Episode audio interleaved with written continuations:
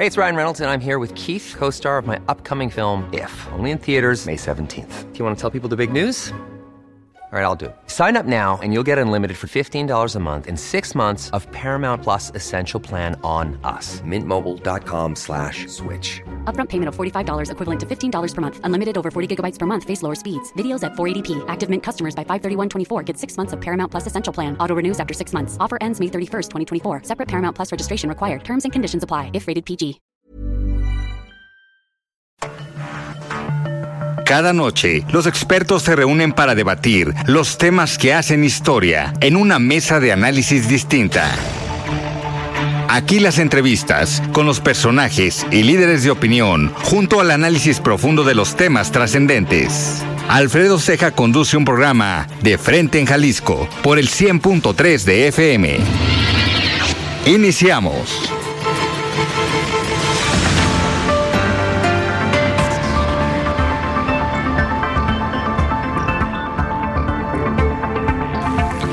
Hola, ¿qué tal? Muy buenas noches. Bienvenidos a una emisión más de De Frente en Jalisco, aquí en Heraldo Radio Jalisco. Hoy martes 5 de diciembre quiero agradecer, como todos los días, ahora está Joel Alvarado en los controles y agradezco también en la producción y redacción de este espacio a Ricardo Gómez y les recuerdo nuestro número de WhatsApp para que se comuniquen con nosotros, el 3330 1779 66. El día de hoy vamos a tener aquí en entrevista a Mauro Jiménez, él es ex vicepresidente de la Unión de Comerciantes del Mercado de Abastos. Vamos a platicar sobre todo este proceso que viene para este organismo en los próximos en los próximos días y en las próximas semanas y también vamos a platicar el día de hoy con Salvador Cosío, él es presidente de la Asociación Civil Confío en México y también integrante del Foro Plural Jalisco. En esta ocasión vamos a tener la colaboración de la doctora Ana María Vázquez Rodríguez, ella es académica del ITESO y también integrante del Consejo Ciudadano de Seguridad. Y como cada martes vamos a escuchar el comentario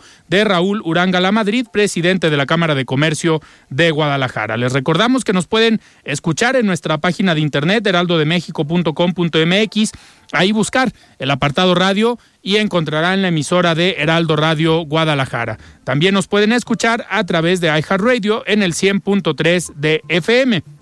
Y les recordamos nuestras redes sociales para que se comuniquen por esta vía. En Twitter, ahora ex, me encuentran como arroba alfredo y los invitamos a que sigan la cuenta de arroba heraldo radio GDL. Y también pueden escuchar estas entrevistas y las mesas de análisis en el podcast de De Frente en Jalisco en cualquiera de las plataformas.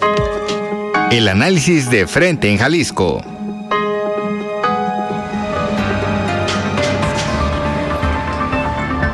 Muy bien, son las 7 de la noche con 5 minutos. Arrancamos este programa de martes y antes de iniciar y darle la bienvenida aquí a Mauro Jiménez, me gustaría externar una felicitación a nuestra compañera Adriana Luna, que hoy con el reportaje No hay morfina, pacientes viven y mueren con dolor escrito por ella, eh, por nuestra colaboradora Adriana Luna y publicado en el Heraldo de México. Ha sido galardonada con el tercer lugar del concurso de periodismo Grunenthal 2023 por un México sin dolor en la categoría de reportaje escrito. Estimada Adriana, muchas felicidades por este, por este premio, por este galardón, sin duda resultado del el trabajo tan profesional que haces todos los días en, en tus reportes, en tus investigaciones y pues que sigan estos éxitos. Muchísimas felicidades y ahora sí, arrancamos, me da muchísimo gusto recibir aquí en cabina a Mauro Jiménez quien eh, has tenido una trayectoria en la Unión de Comerciantes del Mercado de Abastos y ahora pues viene un proceso de cambio en la, en la, en la Unión y estás ahí listo para este relevo generacional también en la UGMA. Bienvenido Mauro, ¿cómo estás? Buenas noches. Buenas noches, muchísimas gracias Alfredo, un saludo a ti y a todo tu auditorio. Y claro que sí, como bien, como bien comentas, es un proceso de cambio. Tenemos nuestra elección el próximo 15 de diciembre eh, se acaba de cerrar el registro para candidatos el día de hoy. Somos cuatro candidatos los que estamos compitiendo para presidir el comité ejecutivo de la UCMA. Ok.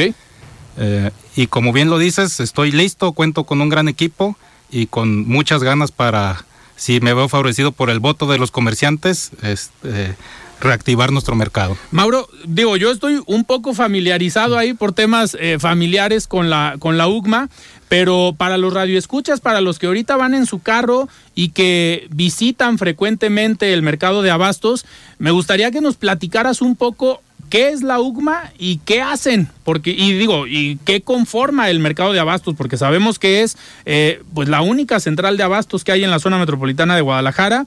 Entiendo que es la segunda más grande del país después de la de la Ciudad de México, si no me si no me equivoco, pero pues ¿qué hacen en la UGMA o por qué levantar la mano y querer presidirla? Claro que sí, como bien dices, es la segunda central más importante del país. Somos los que distribuimos el alimento en el occidente del país. Uh, somos 2.500 comerciantes y cada día ocurren uh, alrededor de 60 mil personas al mercado de abastos. Entonces es como una mini ciudad. Tenemos... Claro este, gente que trabaja ahí, comerciantes, clientes, visitantes. Y la Unión de Comerciantes es la agrupación uh, de los comerciantes que ahí trabajan. Son 666 socios activos. Uh, y una de las propuestas es poder incorporar a todos los comerciantes. Okay. La UCMA funge como un, una unión de representatividad, que es su principal función, uh -huh. y brindar servicio a todos los asociados. O sea, uh, protege contra abusos de la autoridad claro. y, y busca mejorar las condiciones para llevar el comercio de una manera ordenada. Mauro, dentro de, del, digamos, de la información que tenemos sobre lo que ocurre en el mercado de abastos, eh, sabemos que, pues, ahorita, ahorita que usas el concepto que es una mini ciudad, pues también enfrentan los problemas que tiene una ciudad, ¿no? Problemas de movilidad, problemas de inseguridad, problemas de servicios públicos, no solamente de recolección de basura, también el tema de alumbrado, el bacheo, las vialidades. Eh, ¿Cómo van en ese tema? Y no sé si esto entre dentro de las propuestas o de lo que tú estés buscando eh, mejorar dentro del mercado de abastos. Claro que sí, como bien dices, los problemas de toda la vida son seguridad, vialidad y limpieza, uh -huh. en el que conjuntamente con el ayuntamiento y las autoridades buscamos ir mejorando los servicios y que se vaya prestando un mejor servicio hacia los comerciantes.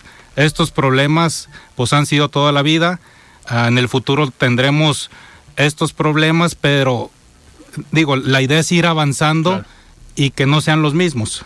Yo creo que lo importante y lo que estamos buscando es que la unión tenga un rumbo claro y que uh -huh. tengamos un plan no solamente de tres años, sino de 10 y 15 años para que las administraciones tengan una visión clara y uh -huh. sepan hacia dónde queremos llegar y cómo lo debemos de hacer.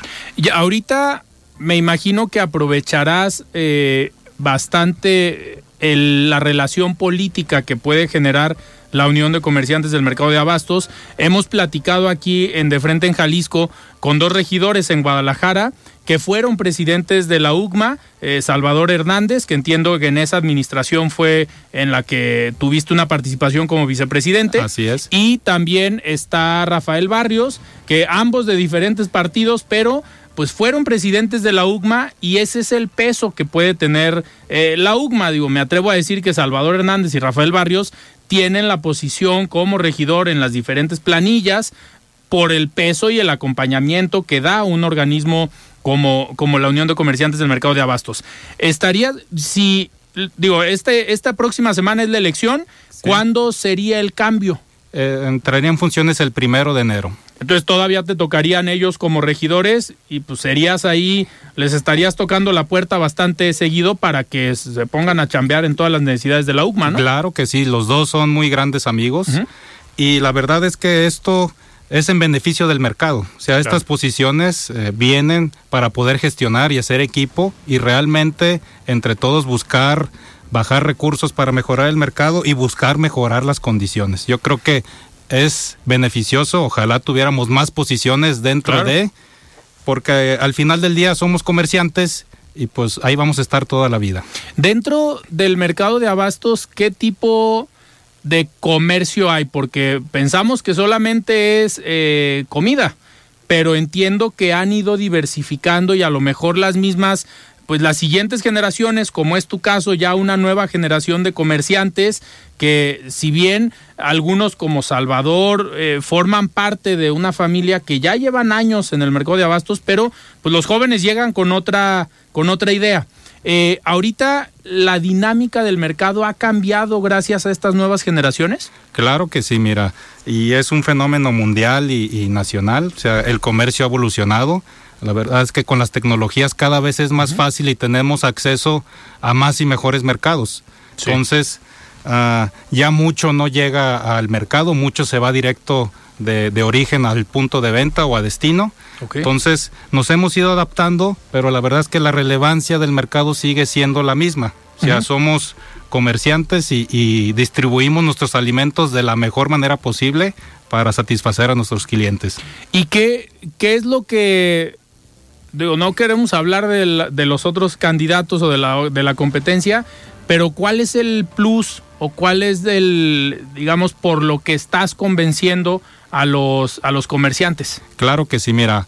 Uh, mi propuesta yo siempre lo he dicho, no es trabajo de una sola persona, es trabajo de un equipo. Entonces hay que ver muy bien quién es el equipo que respalda a cada candidato y también quiénes son los comerciantes que están respaldando a cada candidato. Entonces ese es un gran diferenciador y también la preparación que he tenido, eh, digo, me he involucrado en la vida institucional en varias posiciones y también en, la vida académica y como comerciante, pues he tenido una trayectoria ah, larga y, llena de, muchos éxitos. Que estás muy enfocado en el tema de innovación, en el tema de la tecnología, desde, digamos, desde el negocio también eh, familiar. Claro que sí, soy segunda generación de comerciante y como te digo, pues tienes que buscar innovar y, abrir otros canales de comercialización y con otros puntos de contacto hacia tus clientes. Ya, ya no nos podemos quedar en simplemente en el punto del mercado, sino que vas buscando las mejores condiciones y, cómo llegar mejor a tus clientes. Mauro, y a ver, me, me llama mucho la, la atención que que un mercado de abastos para una ciudad o para una zona metropolitana de Guadalajara que es importante, pues se haya concentrado solamente en un punto.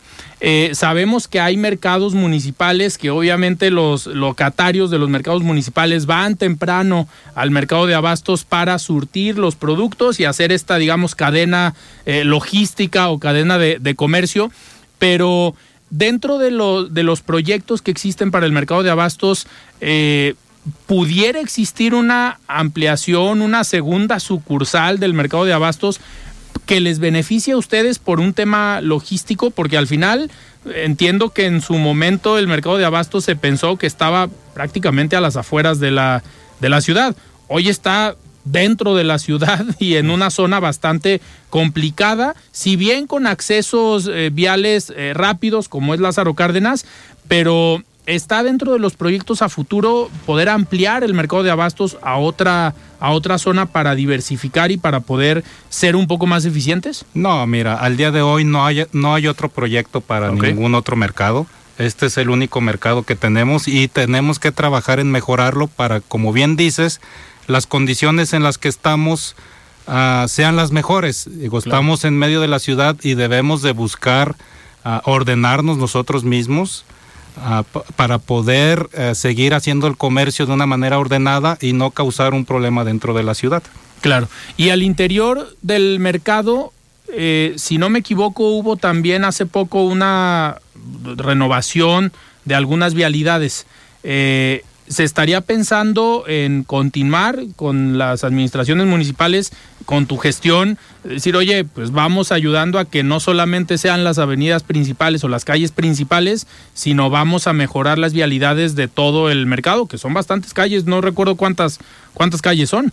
Híjole, no tengo el, el dato, son muchísimas calles, pero sí, debemos de seguir empujando ese proyecto y sobre todo que avance más rápido. El mercado tiene 50 años, entonces la verdad es que las redes hidrosanitarias ya están saturadas Debemos de renovarlas, debemos de poner concreto hidráulico y que el cableado vaya de manera subterránea, porque eso nos causa muchos problemas, ya que a los trailers están muy altos y, se da el caso que se vuelan los cables. Sí debemos de empujar y claro que es de las propuestas que traigo, junto con los dos regidores, trabajar conjuntamente. Para poder hacerlo y hacerlo de manera más rápida.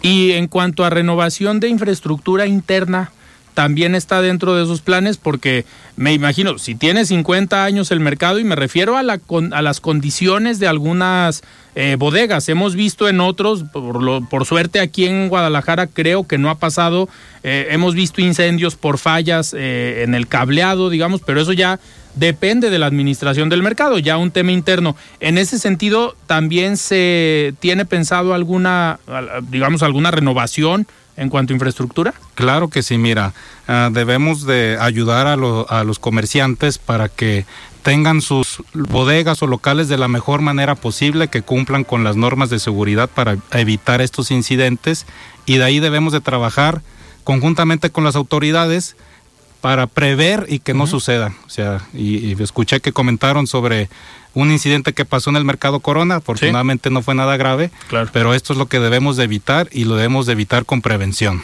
Eh, Mauro, yo sé que todavía no, todavía no eres presidente, pero con la experiencia que tienes, habiendo sido vicepresidente, pues a ver, en todas las agrupaciones empresariales siempre hay, por ejemplo, en los en, cuestión de, de, los no locatarios, sino de los agremiados a estas agrupaciones, pues siempre hay alguno que no paga cuotas, siempre hay alguno que dice yo me voy por la libre y no me toca, yo ya tengo el lugar aquí.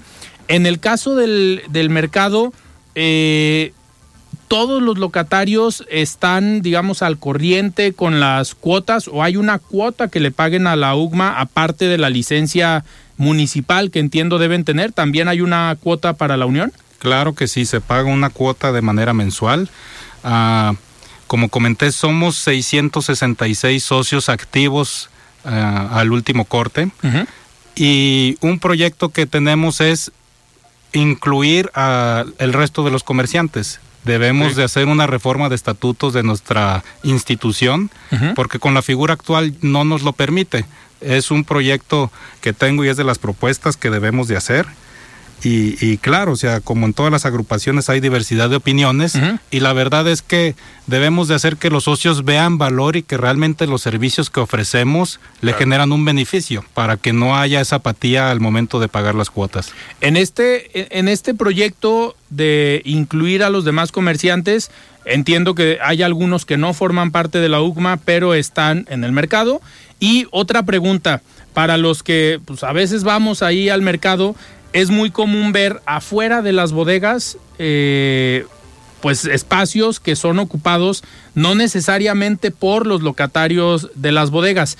Eso también ha generado, entiendo, a lo mejor malestar o quejas por parte de los locatarios porque dicen, oye, yo estoy adentro de la bodega y llega alguien y se me pone afuera. ¿Eso también estaría dentro de tu plan para ordenarlo o simplemente para decir, oye, te puedes quedar aquí, pero paga la cuota?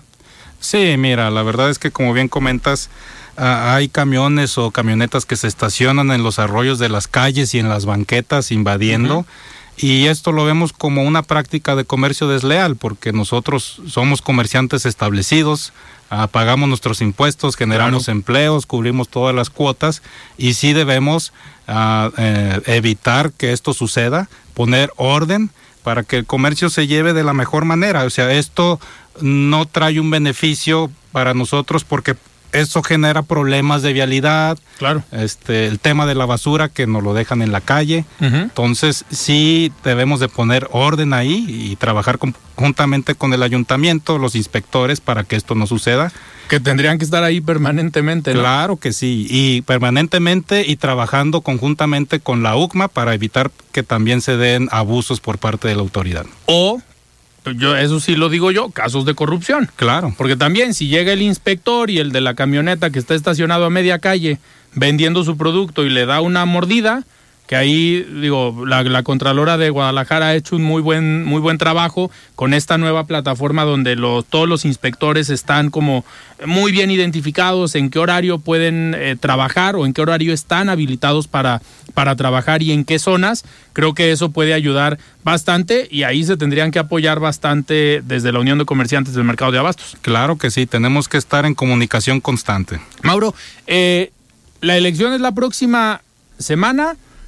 ¿Cómo, ¿Cómo se maneja? ¿Votan todos los integrantes de estos 666 eh, comercios y es una elección, digamos, abierta para los cuatro integrantes y se dividen los votos?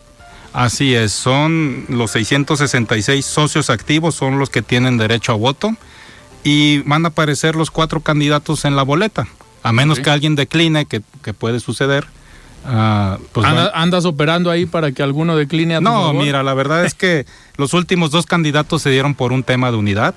Ah, y en esta, pues creo que, que, se intentó más, no se ha logrado, pero no es algo que descartemos. Y, es un mensaje que estamos mandando que, pues en esta elección no existen este, ganadores ni perdedores, o sea, al final del día todos somos comerciantes, todos somos compañeros y debemos de trabajar unidos para el que llegue a apoyarlo y que logre sacar de la mejor manera posible la administración en beneficio de todos. Dentro de, de tu proyecto, si ganas y los demás a lo mejor no se sumaron, pero compitieron hasta el final, pues te tocaría también esta operación cicatriz, ¿no? Eh, ¿Qué les dirías a los, digamos, a los otros candidatos? Oigan, se vale que se sumen una vez que gane el tema de la mesa directiva o el equipo que se conforme de tesorero o vicepresidentes, ¿los estarías invitando? Claro que sí, mira, lo que se necesita al final del día son manos y, necesitas un equipo y si alguien está dispuesto a competir para presidir, pues quiere decir que tiene las ganas y el tiempo para invertirle y y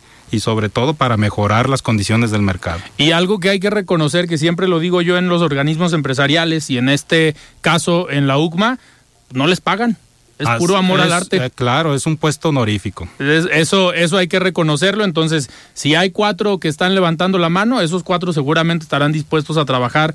¿Cuánto dura la presidencia? ¿Dos o tres años? Tres años. Tres años de un jalón o es como en otros organismos con reelección en el primer año? No, son tres años completos. Ok, perfecto. Mauro, pues yo te agradezco que hayas estado aquí en De Frente en Jalisco y vamos a estar muy atentos de lo que pase la siguiente semana y en caso de que seas el próximo presidente de la UCMA, que estoy seguro que así será, eh, pues te estaremos invitando acá para que, uno, para que nos digas cómo van en el mercado de abastos y dos, para que nos digas cómo van respondiendo los regidores, que también desde aquí lo, son, son buenos amigos, los hemos invitado, hemos platicado con ellos, pero también desde aquí podemos hacer, hacer equipo con la Unión de Comerciantes del Mercado de Abastos y un poquito de presión a veces a la autoridad para que hagan bien las cosas. Claro que sí, Alfredo, con mucho gusto te acepto la invitación y aquí nos vemos, invitamos a los regidores. Perfecto, muy bien, pues nosotros vamos a un corte, platicamos el día de hoy con Mauro Jiménez, él es ex vicepresidente de la Unión de Comerciantes del Mercado de Abastos y que la próxima semana posiblemente sea ya el próximo presidente de la UGMA. Estimado Mauro, muchísimas gracias. Saludos a tu papá, un muy buen amigo, tu tocayo Mauro, Mauro Jiménez. Muy muchísimas gracias. Pues nosotros vamos a un corte y regresamos. Mesa de análisis de frente en Jalisco con Alfredo Ceja. Continuamos. Mesa de análisis de frente en Jalisco con Alfredo Ceja. Continuamos. La voz de los expertos. ¿Qué tal Alfredo? Buenas noches y saludos a ti y a todo tu auditorio. Henry Kissinger, una figura clave en el estudio y análisis de la política internacional del siglo XX, murió el pasado miércoles 29 de noviembre a la edad de 100 años. Seguir su trayectoria nos permite reconocer una forma específica de comprender los procesos de paz y conflicto internacionales a lo largo del tiempo. Analizar la perspectiva de Kissinger permite entender el mundo actual porque fue protagonista de su construcción. Su enfoque se distinguía por el pragmatismo y la preocupación central por la búsqueda de la estabilidad global, una lógica que prevalecía en el quehacer político de entonces. Es lo que en el mundo de la política internacional se define como realismo político, que diseña soluciones enfocadas en resguardar los intereses nacionales de un Estado. Una perspectiva objeto de profundos cuestionamientos, pues a menudo ignora los principios morales. De Kissinger también se reconoce su habilidad para tejer relaciones diplomáticas complejas y su astucia estratégica que desplegó principalmente durante el tiempo que fue secretario de Estado de los Estados Unidos y asesor de seguridad nacional. La lectura de Kissinger inevitablemente lleva a recordar los desafíos que enfrentó durante su mandato, como el fin de la guerra de Vietnam y el conflicto del Yom Kippur, así como su controvertida vocación pacifista y enfoque negociador, por el que recibió el Premio Nobel de la Paz en 1973, mientras que por otro lado promovió la intervención estadounidense y respaldo Hey, it's Ryan Reynolds, and I'm here with Keith, co star of my upcoming film, If, only in theaters, May 17th. Do you want to tell people the big news? All right, I'll do it. Sign up now and you'll get unlimited for $15 a month in six months of Paramount Plus Essential Plan on us. Mintmobile.com slash switch. Upfront payment of $45 equivalent to $15 per month. Unlimited over 40 gigabytes per month. Face lower speeds. Videos at 480p. Active Mint customers by 531.24 get six months of Paramount Plus Essential Plan. Auto renews after six months. Offer ends May 31st, 2024. Separate Paramount Plus registration required. Terms and conditions apply if rated PG. Hiring for your small business? If you're not looking for professionals on LinkedIn, you're looking in the wrong place. That's like looking for your car keys in a fish tank. LinkedIn helps you hire professionals you can't find anywhere else, even those who aren't actively searching for a new job but might be open to the perfect role. In a given month, over 70% of LinkedIn users don't even visit other leading job sites. So start looking in the right place. With LinkedIn, you can hire professionals like a professional. Post your free job on linkedin.com slash people today. Dictadores militares que frenaron procesos democráticos en Sudamérica. En el conflicto entre Israel y Palestina, la postura e influencia de Kissinger generó controversia por la falta de énfasis en la cuestión palestina y justamente por centrarse más en los intereses nacionales que en los derechos de las comunidades que allí habitan. La influencia de Kissinger es solo una parte también de la historia en este conflicto y de la situación actual en la región. En el siglo XXI, marcado por la interconexión de los desafíos internacionales, el estilo Kissinger es más bien anacrónico. Hoy se requiere un enfoque colaborativo, multilateral y contextual en el que se favorezca la construcción de soluciones adaptativas, flexibles y de largo plazo a los conflictos. Ciertamente el legado de Kissinger radica en un modelo de habilidad diplomática en un contexto específico sin embargo, en retrospectiva, su influencia fue más bien perversa. Actualmente y en el futuro habrá de reforzarse la centralidad de la defensa de los derechos humanos en las acciones internacionales, así como la responsabilidad de quienes las encabezan y la justiciabilidad de sus actos. Gracias por su atención. Soy Ana María Vázquez. Hasta la próxima. La entrevista.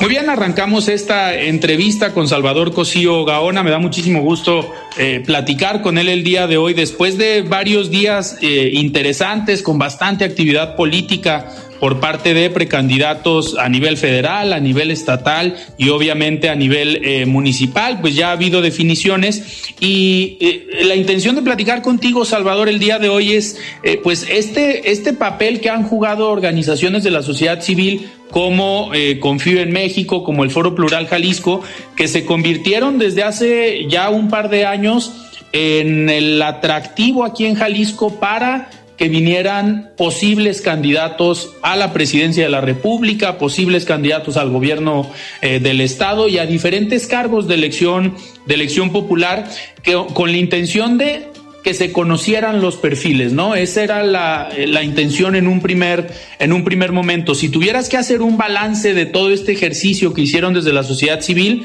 pues ¿cómo lo, cómo lo resumirías? Mira, nosotros nacimos en diciembre del 2016 con un tema que fue visto en esa época como algo lejano.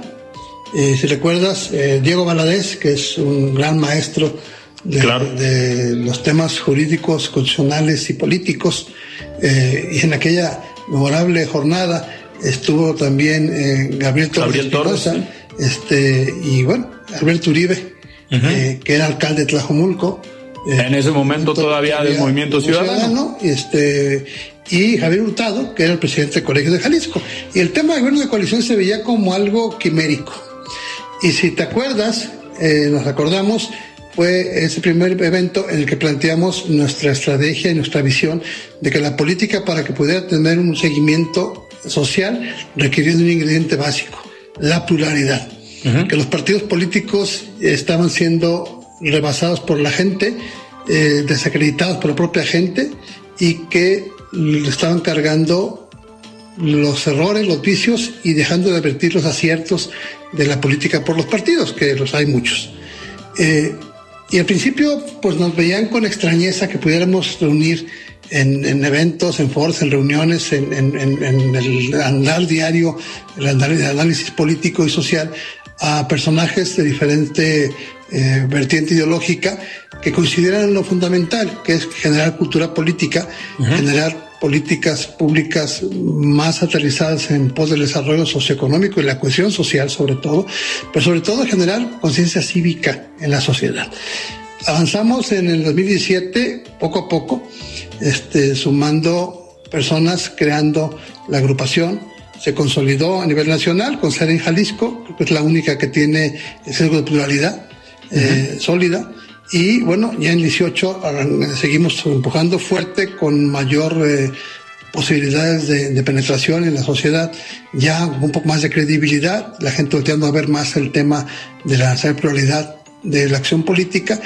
Vino la pandemia y no nos arredró, tuvimos ya presencia importante de personajes pues como Federico Arreola, como Agustín Basabe, eh, tuvimos por ahí también en una ocasión a Cuauhtémoc Cárdenas, eh, tuvimos eh, a un distinguido jurista Mariano Palacios, Armando Ríos Peter, ¿te acuerdas de Ríos Peter? Este, personajes también con visión de, de análisis local, este, alcalde, el fiscal general del estado, Eduardo Almaguer, en fin.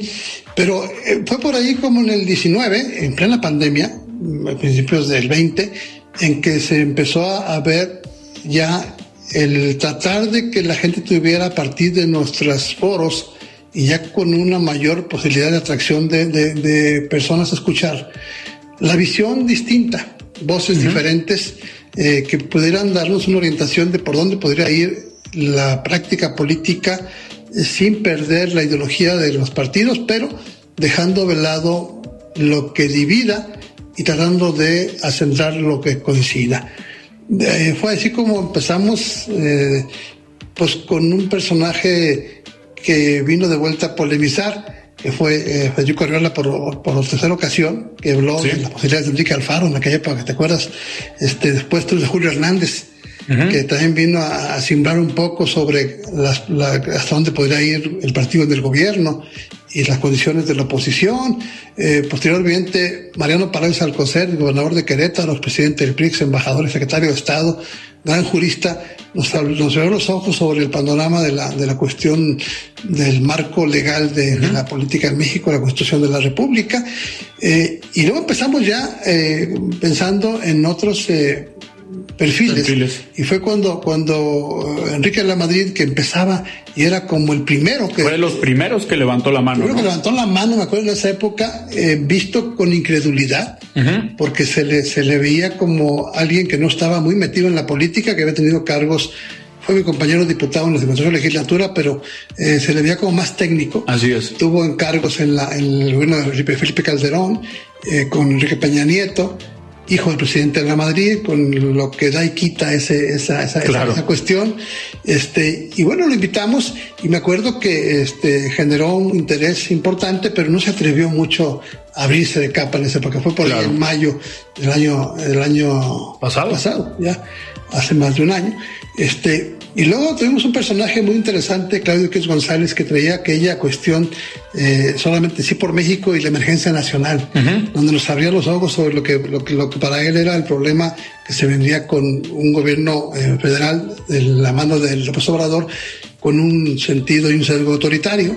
Que, Claudio, perdón que te interrumpa, pero Claudio X González se convirtió en el enemigo público número uno, del presidente, ¿no? Hasta la fecha. Así es, y, y, hay que recordar que Claudio fue el artífice de la simbiosis, de la primera intento que se dio legal, pero no a fondo, en pragmáticamente de coalición en el 2018 y luego en el 2021 más sólidamente.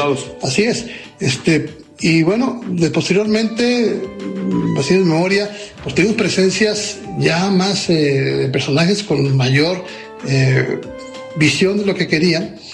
Claudio Ruiz Maciel, que ahora ya se fue a otro partido, eh, Alejandro Murat, que también ya, ya está apoyando a Claudia Sheinbaum. Así es, este Gustavo de Hoyos. Gustavo de Hoyos, que es un personaje muy interesante en la vida política nacional, porque fue como dirigente, la gente de Coparmex, de los más eh, entrones y directos en contra de políticas presidenciales. A ver, sin el, temor alguno. El único dirigente de organismo empresarial que en su momento con pantaloncitos pues, tenía la contramañanera porque el presidente salía y decía algo en la mañanera y Gustavo de Hoyos le respondía eh, posteriormente, dos, tres horas después. Y, aquí se destapa Gustavo Hoyos prácticamente con su intención. Este, bueno, tuvimos incluso a Ricardo Monreal, que es un amigo personal que yo respeto como persona y que todavía estaba ahí coqueteando en regresar al redil de la buena política, este, por llamarle así.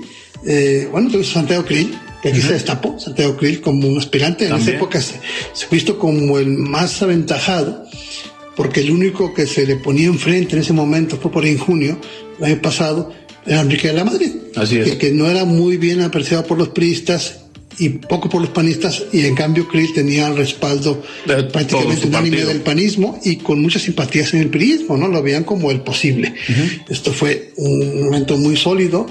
Entonces también por aquí a Kenia eh, López, a López Rabadán con, con, su esquema de, de, duro contra las políticas presidenciales que llama por ineficiencia.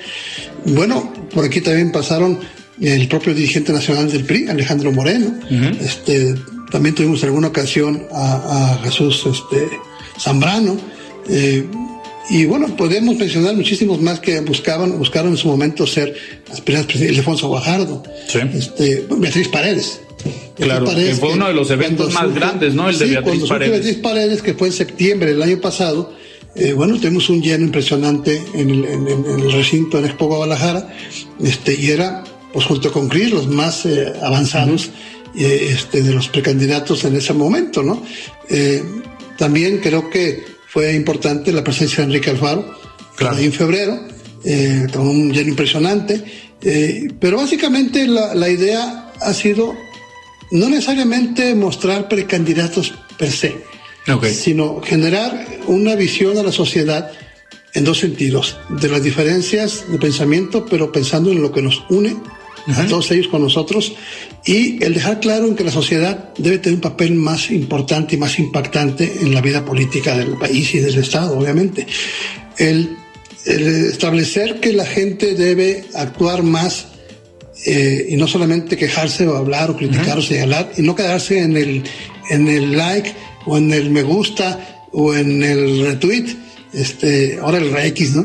Este, Sino que también generar un, un trabajo de, de buscar que en su casa, en su barrio, en su trabajo, en su club, en su entorno sociocultural pueda generar opinión pública, que la gente se politice, eh, pensando que la politización significa que la gente tenga capacidad de información, de razonamiento y de crítica y de eh, proactividad en favor de la democracia y de que se busque también que los partidos entiendan que es tiempo de abrirse a la ciudadanía no solamente utilizándolos para que voten por los candidatos, sino que permita que los ciudadanos valoren, eh, validen, y si hay personas que si militaran los partidos, si en estructura del tejido de los partidos, tengan posibilidades de ser buenos liderazgos, buenos candidatos, sean también considerados.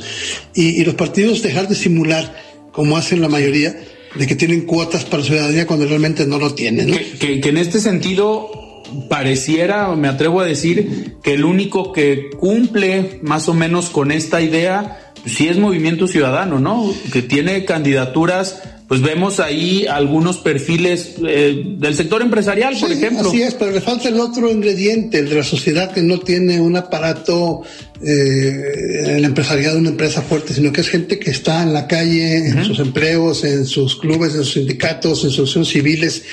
Y bueno, llego hasta este momento, hemos logrado cohesionar y trabajamos en conjunto casi 70 organizaciones civiles diferentes en Jalisco. Eh, tenemos un, convenio muy importante eh, a través de un organismo que se llama Consejo Cívico Ciudadano, este, eh, donde finalmente, bueno, la más grande es, es, Confío en México, con el surgimiento del Foro Plural Jalisco en diciembre, que es una amalgama, somos 200 más o menos liderazgos distintos. que de distintos sectores, sí, que políticos, empresariales. culturales, sociales, este, deportivos, todos tenemos una incidencia en algún campo de la vida socioeconómica, socioproductiva de, de la entidad, o la metrópoli, por llamarle así, más importante, y, se genera un, pues una redistribución de la opinión y de pensamiento para, para englobar y proponer ha sido, ha sido un, un, modelo que ya nos están pidiendo para repetir en otros estados de la República y con mucho gusto vamos a aportarlo y que nació con la incredulidad de algunos, de algunos analistas de que no servía el modelo y el modelo sirve. Eh, y el caso de Confío en México, que es una organización grande, sólida, fuerte, eh, plural, eh, bueno, el ir ilvanando y que quienes hayan, han, vinieron en un momento dado a platicar con nosotros, este, Podría mencionar también, entre los que estoy por aquí, a Miguel Mancera, también. Este, pues digo, te faltó Xochitl Galvez. Silvano Orioles, bueno, Xochitl Galvez. Xochitl Galvez, que ahí fue donde decidió prácticamente lanzarse, ¿no? Sí, fue recibida con mucho afecto por la gente ahí en, en, la Canaco y bueno, propició que tuviéramos el evento tan grande del domingo 26 de, de noviembre, donde juntamos casi 5 mil personas sin estructuras de partido, el -huh. Cermeño sin eh, presencia de partidos políticos, sin emblemas políticos, sin acarreos y sin alimentos. Bueno, de hecho no dimos ni de comer ni de beber. Como muestra clara de esto, y es la imagen que está circulando por todos los spots sobre que Sochi sí llena. Y bueno, es un evento que ahí se conjuga el esfuerzo de la sociedad civil organizada de Jalisco.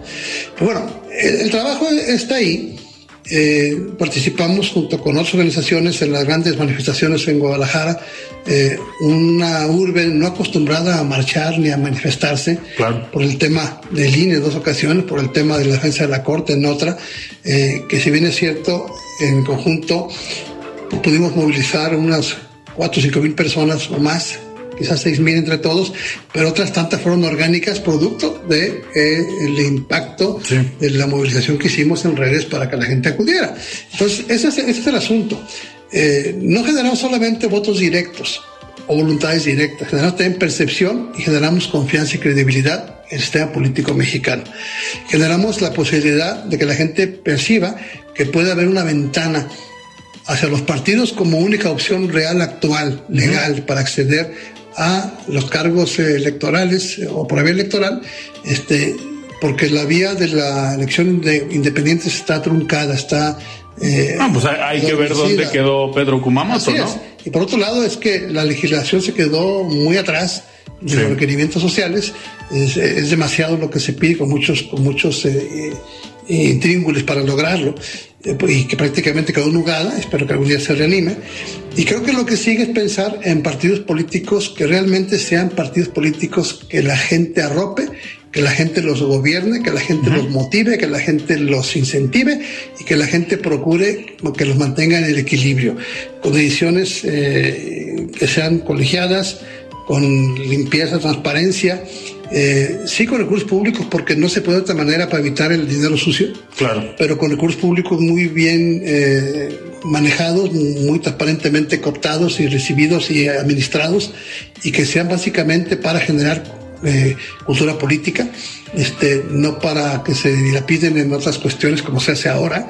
Y sobre todo, que eh, pues pasemos de la, de la simulación de los ciudadanos participando en una actividad política a la realidad un poco el esquema que hay en Europa de partidos políticos sociales, este, que siguen siendo así y que aunque son partidos por necesidad, este, no pierden su esencia ciudadana y, los actos, eh, las decisiones las toman ciudadanos pensando que ciudadanos somos todos. Claro. este, eh, los que tenemos una actividad en la comunidad y, y que esto va el camino. ¿Y qué sigue ahora? Sigue también incentivar que la gente pues tenga la mano especial del lector vigente, eh, que no la tenga la actualice, que no la tenga nunca tenido, que la obtenga eh, y que la tenga lista para ejercer su voto y que lo haga razonadamente por la mejor opción y que no sea un voto pensando o en el miedo o en el terror o, o- o en, o en la intimidación que reciban o en la conveniencia, si es que no es conveniencia por México. Eh, Salvador, hablabas tú al principio de esta plática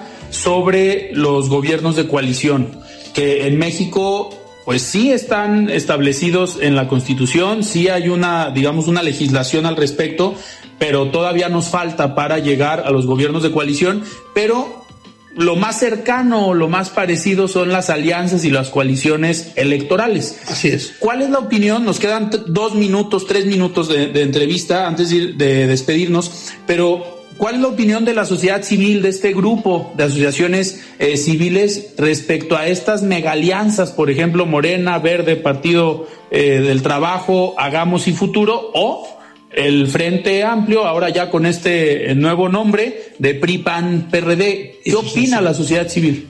Una es una, una alianza o coalición electoral simplemente coyuntural, que es la que hacen esos partidos tan disímbolos y que incluso uno de ellos habían denostado esa participación y lo hacen ahora simplemente por el acomodo de posiciones electorales y que son efímeras. Eh, de hecho, no llegan a, a los cogobiernos con la sociedad o entre partidos realmente.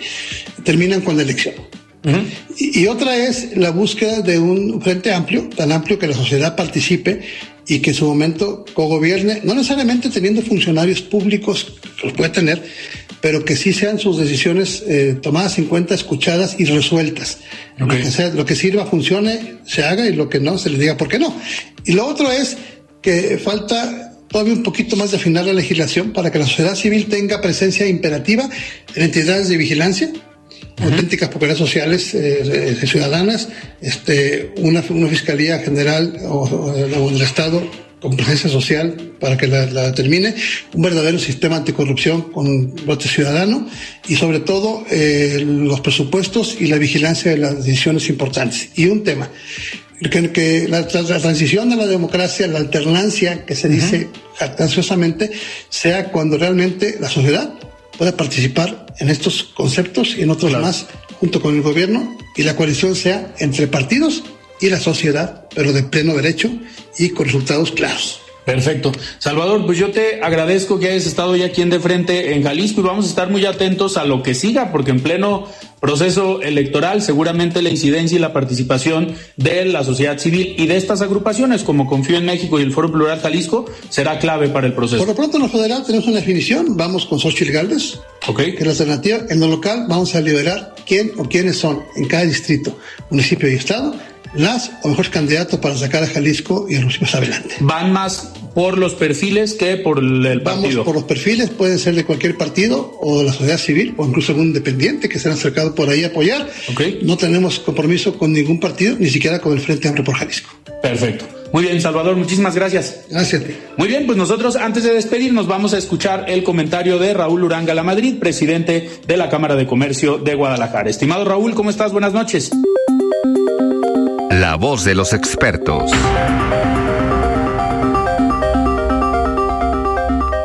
Muy buenas noches para ti, Alfredo, y para tu apreciada audiencia que sigue de frente en Jalisco, un programa del Heraldo Radio.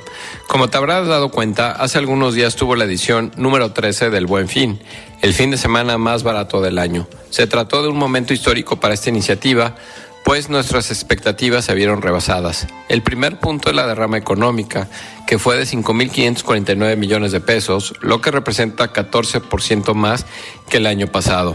Esto implica mayores beneficios para las micro, pequeñas y medianas empresas, que son las que sostienen la economía de nuestro estado y del país.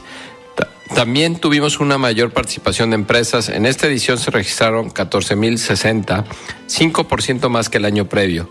Esto implica que cada año más negocios ven en el buen fin una gran oportunidad para atraer a más clientes y mejorar sus finanzas de cara al fin de año. La buena noticia también es para los negocios del centro histórico de Guadalajara que se sumaron en esta edición. Pues registraron un incremento del 5% en su ticket promedio. Sin duda, los grandes protagonistas fueron las y los consumidores. Los números nos indican que creció la tendencia hacia compras inteligentes. Por ejemplo, la compra de línea blanca y electrodomésticos pasó del 4% al 18% del total.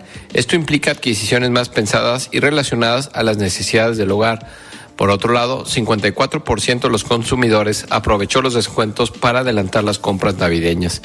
Quiero reconocer a las comisarías de Guadalajara y Zapopan, así como a las instituciones de seguridad estatales y federales, por su trabajo y coordinación durante ese fin de semana. Gracias al operativo conjunto logramos tener un fin de semana más seguro para las y los compradores. El agradecimiento también va para la delegación local de Profeco, a cargo de Marco Antonio Romero, pues en todo momento hubo coordinación para vigilar que se respetaran los derechos de las y los consumidores. Y sobre todo, gracias a ti, que has confiado en esta iniciativa desde hace 13 años y que con tus compras responsables generas un mayor crecimiento económico para nuestra ciudad.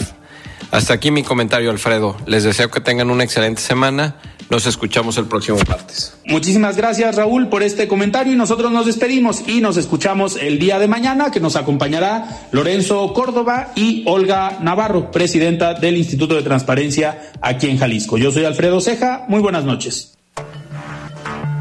Alfredo Ceja los espera de lunes a viernes para que junto con los expertos y líderes de opinión analicen la noticia y a sus protagonistas. Esto fue De Frente en Jalisco, otra exclusiva de El Heraldo Radio.